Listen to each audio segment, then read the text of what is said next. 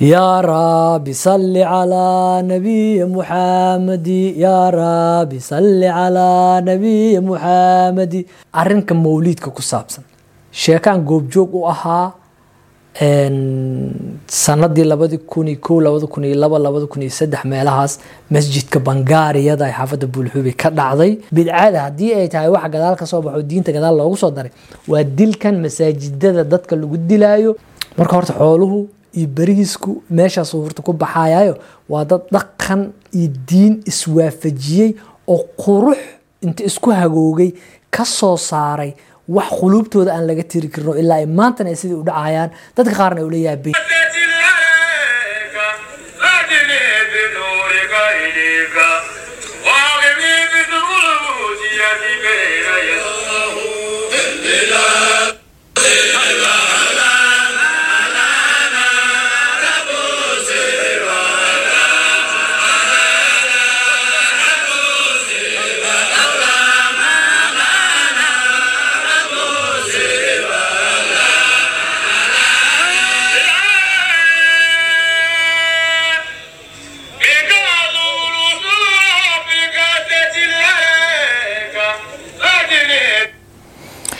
أحمد نبي محمد يا شافع القيامة نوري سلام عليك أهلا وسهلا بشي موليد dhalashadii suubanahayn calayhi salaatu wasalaam ayaanu ku guda jirnaa dabcan meel kasta aad joogtaan nebiga ku saliya calayhi salaatu wasalaam maalinkaana inaad weyneysaan waa wax qurux badan guud ahaan dunidu waxay u tahay bishii mawliid dunida muslimkaay meel kasto waa looga dabaaldegayaa si qurux badan oo habmaamuus sare leh oo wanaagsan oo soo jireen ah baa loo xusayaa nabigeenna subanayn calayhi salaatu wasalaam dadka soomaaliyeedna dadkaas ayay ka mid yihiin waana wax qurux badan. Waayo dhalashadii maxamed calayhi salaatu wasalaam nabigeenna waxay asal u ahayd in diintan uu hogaamiyo uu soo gaarsiiyo dunida inaguna inayna soo gaarto. Intaas baa sabab u ahayd maalinkaas iyo bishaas baa sabab u ahayd. Inaan ku faraxsanaan oon ka mahad noqno oo nebiga calayhi salaatu wasalaam ku wardino qur'aan akhrino oon isku imaadno oo caruurteenna dadka deriska nala ah soomaali oo dhan dunida kale deriska nala ah ee afrikada gaalada iyo muslimba inay ogaadaan dadkani dad dhaqan leh muslimiin ah bishanne maalin weyn ugu fadhiisa inay yihiin inay ogaadaan. Dabcan waa wax qurux badan oo aynu sheeko noqone wax maalin kastaay jooga sanad kasta jooga ee muhiimad la saarayo inay noqoto xuska nabigeena calayhi salaatu wasalaam waa wax qurux badan. Dabcan diintan ayuu ina soo gaarsiiyey waana ku qanacsannahay waana ku faraxsannahay. Qof shaksi ah oo gadaal gaari ka soo tacliigana maaragtay hadalkiisu uma joogsanayso dariiqadan sidaan aniga aaminsanahay waayo qurux ay muuqataa wanaag ay igula muuqataa. Intaas kadib arinka mawliidka ku saabsan. Sheekaan goobjoog u ahaa sanadii labadi kun iyo kow labada kun laba labada kun iyo meelahaas masjidka bangaariyada ay xaafadda ka dhacday oo arrimahan mawliidka ku saabsana sheekada kugula wadaagi doono hadduu ilaahay raalli ka noqdo hase haatee hadalkayga gaarka ah haddii aan gudaha u sii galo dad soomaaliyeed waa dad muslimiin ah oo sunni ah dariiqooyin kala duwan oo dabcan mawliidkana ka wada siman kana mahad celinayay inay dad muslim yihiin maxamed calayhi salaatu wasalaam nabigeena suuban uu diintana soo gaarsiiyey maalin cizo leh sharaf leh karaamo leh weyneyn mudan ay inay tahay dad isku soo banbaxaya inay yihiin waa wax runtii aada iyo aada u wanaagsan ani aragtideeda midda labaad oo dadku ay dhaliilaha ka sheegaan dabcan way jirtaa waxyaabaha ay dadku sheegaan. Waxaa ka mid ah in xoolo badan inta la keeno la qalaayo. Dadku waxaa laga yaaba marka xoolaha inay arkeen laakiin macnaha mawliidku ay u fahmeen in xoola la qalaayo jidka looga tagayo. Horta waxaa ogaataa mawliidku waa bil barakeysan bil qurux badan bil qiimo leh dhalashadii nabigeena calai salatu wasalaam ummadoo dhan baa waxay ka soo tegaysaa shaqooyinkooda caruurtooda caafimaadkooda gurigooda xaasaskooda umuurahooda gaarka intay ka soo tagaan. Baa waxaa isku imaanaya boqolaal kun kumanaan boqolaal tobaneeye iyo labaatameeyo dadkaas ku imaaday waxay xusayaan oy ku dikrinayaan xuskii nebiga caleyh salatu wasalaam. Qur'aanka ay akrinayaan way subcinayaan way iswacdinayaan horta hooshaas weynaa la qabanayaa dhowr maalmoodaa la joogayaa meeshaasi waxay u baahan tahay dadku inay wax cabaan inay wax cunaan meelay seexdaan inay kala baxaan iswacdiyaan. Marka horta xooluhu iyo berigiisku meeshaas horta ku baxayayo waa dad dhaqan iyo diin iswaafajiyey oo qurux inta isku hagoogay ka soo saaray wax quluubtooda aan laga tiri karno ilaa ay maantana ay sidii u dhacayaan. Dadka qaarna ay ula yaaban yihiin xoolahaas tirada badan leh dad wax haysto ilaahay waxsiiyaa bixiyey. Culimmada loo geeyey nidaamka iyo maamulku wuxuu awoodaa dadka fuqarada ah in wax laga siiyo. Markii la socdiyo eeba la baryo caafimaad la tuugo cibaado la tuugo lismaamuuso habeene la subciyo. Kadib waxaa imaanayso dadka fuqarada ah in xoolahan wax laga siiyo. Oo la dhaho hebel iyo hebel iyo hebel. Kuwa wax baxshana loo duceeyo kuwa wax qaatana loo duceeyo meeshaasaa lagu soo kala faatixaystaa maalmaa la fadhiyaa. Xuska weyn ee mawliidka ah ee ka dhaca koonfurta soomaaliya inta badan iyo bartamaheedaba. Midka kooban ee xaafadaha ka dhacana wadaadaa loo wacaa way subciyaan way digriyaan way wardiyaan cuntadoodii cunaan kiskisaa loo laabaa waxaa la yidhaha saabuuntiina waaye xeray socdo. Fiiri dhaqan aada iyo aada cajiib u ah oo qurux badan oo soomaalida inay buwaa ka qorto oo dokumentary ka sameyso oo meel ku soo bandhigto waay. Waxaan gadaal yimid gadaalaan kaga hadli doonaa. Laakiin aniga aragtideeda dhaqan qurux badan diin la hagoogay ee dadka soomaaliyeed ku sharfan yihiin ilaahay cimrigoodan ha dheereeyo kuwa dhaqankooda ilaashtan allah ka dhigo dhibaatadan allah ka dulqaado. Ducadaas iyo babarigaas kadib iyo sadaqa isiintaas kadib waxaa dhacaysa in dadku kala tagaan guryahooda kala aadaan noloshooda ay kala wataan bishaan laakiin caruurtu way xasuusanayaan dadku way xasuusanayaa cid kastaa xasuusan. Muhiimadda marka. Anigu waxaan u soo garaadsaday. Nimanka qaadiriyada ah markaad aragto iyo nimanka hadda qaylinaya ee wadanka dhinac kale u rogay markaa isku barbar dhigto. Haddaan ku hormaro midda qaadiriyada.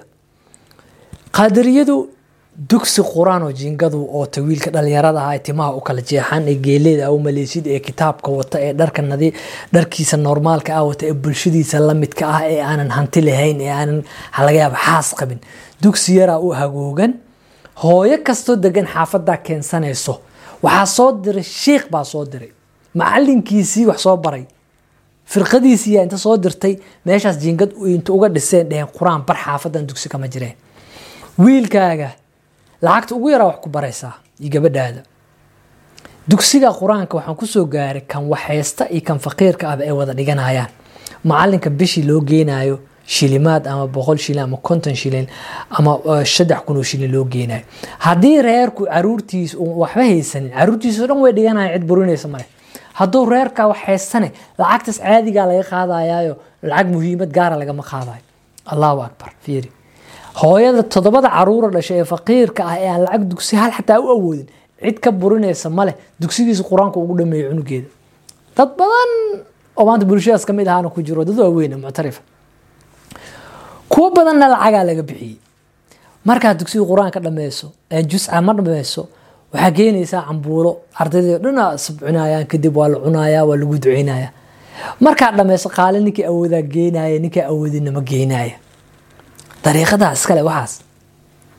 Cid shuruud kugu xiraysa diinta islaamka iyo qur'aanka inay ku bartahay ma jirto ninkan waa la soo diray xertii iyo maamulkii iyo nidaamkii ku soo tacabeele wax soo baray baa dhahay dadka qur'aanka gaarsiiye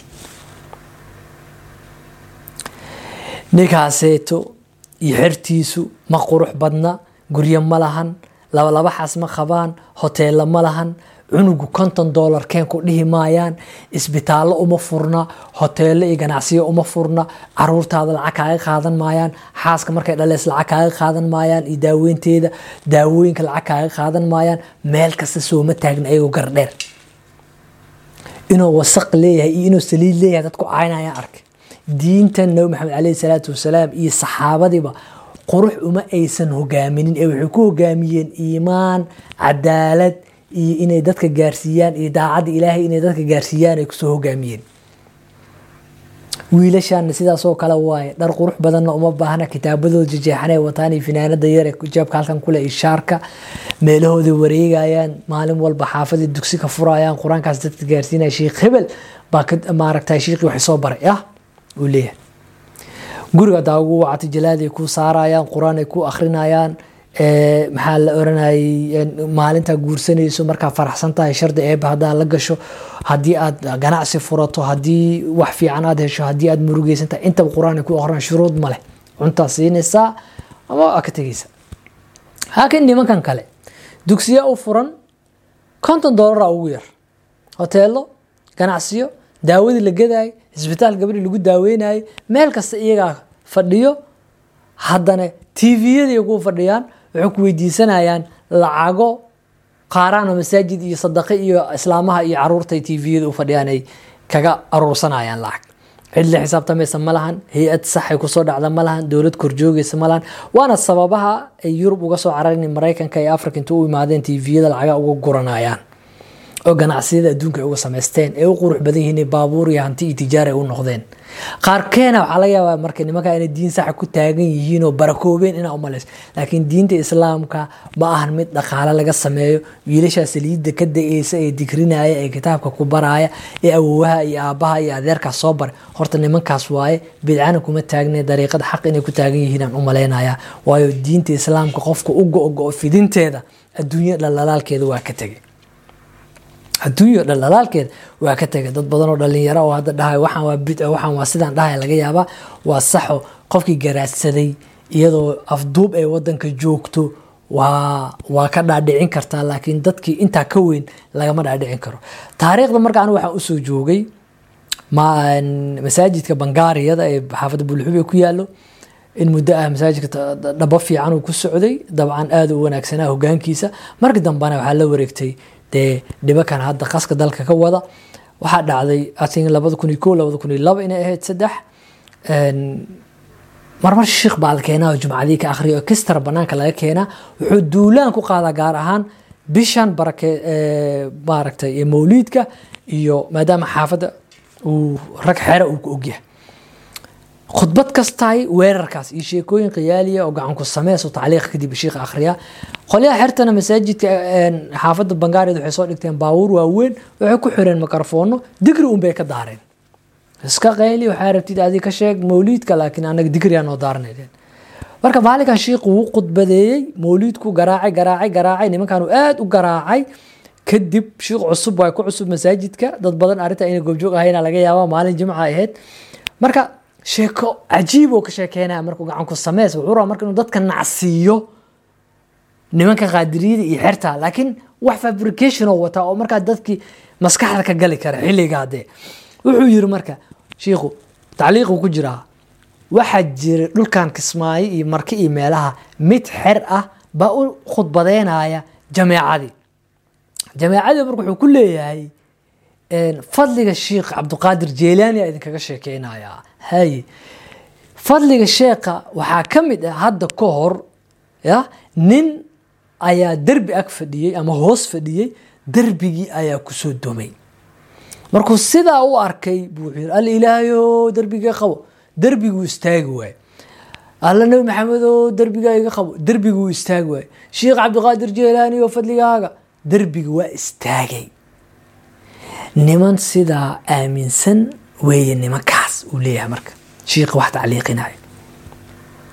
Dadkaa loo sheegayaa jameecada meesha fadhiso waxaa leeyahay nimankan qaadiriyada iyo suufiyadu waa niman noocaas aaminsan. Dabcan wuxuu noo sheegay shiikan loojig waaye. Waa wax been khuraafaad ah laakiin yaa hubo in shiikh uu ku yiri qaadiriya ee jameecadiisa oo ayna dhacday ama ay dhicinba ama khiyaaligaas inuu ka sheekeynaya yaa hubo waa may. Isagaa noo sheegay keliya.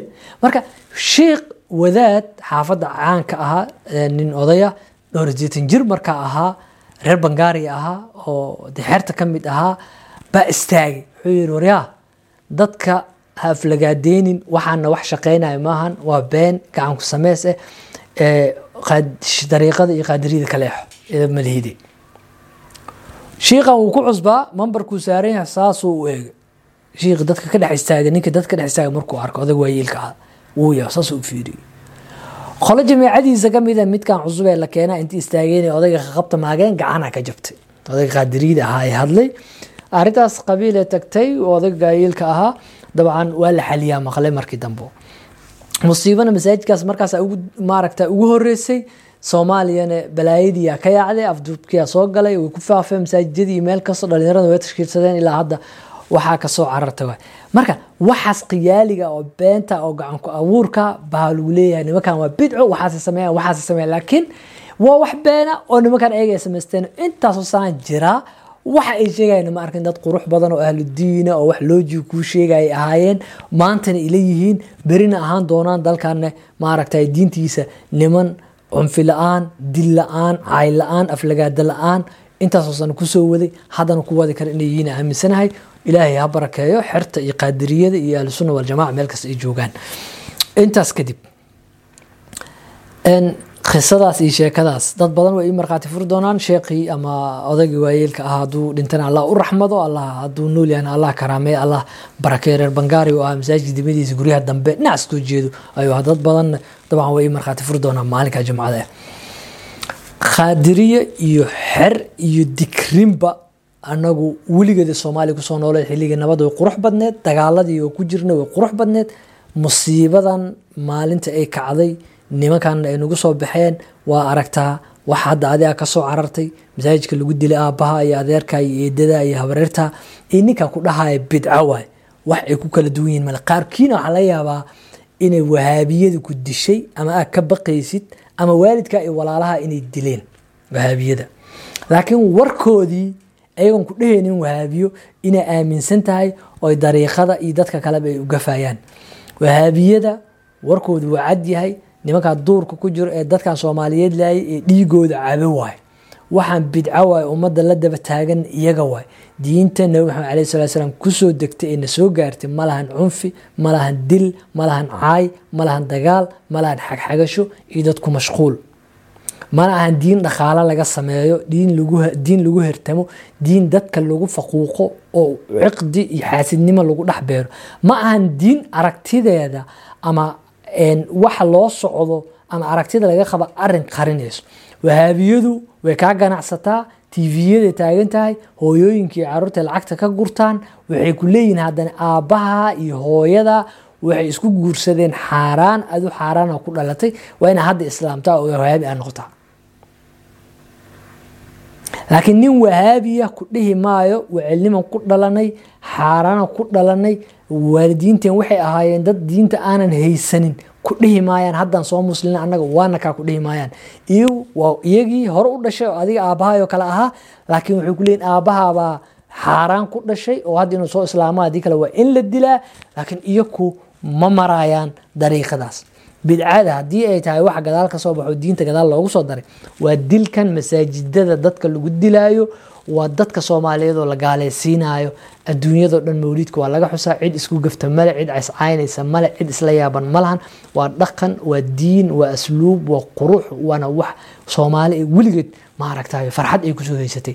In loo daayo in dhallinyarada la marin habaabinayo oo wahaabiyadii oo weli nool oo dadka isku dhex ay dadka iyo dariiqada ugu gafayso iyo diinta diinta muslimka ee ummadda soomaaliyeed haysato ku xumeynayso inaa ilgaar isaga haysaan. Waa idinkaga digaya dhalinyaro yaa rabi salli calaa nabiyi muxamadi yaa rabi salli calaa nabiyi muxamadi axmed nebi muxamed yo shaaficu lqayaama balanteenu waa in aan maamuusno maalinka weyn quruxda badan leh ee diinteena islaamka. Dad heestaayay oo ku dhaqmaayay oo weyneynayo cizo u haaya inaan nahay. Maalin sheegaysa inaan ka dhigno dhammaanteen sidaasna balan. Waa mahadsantiin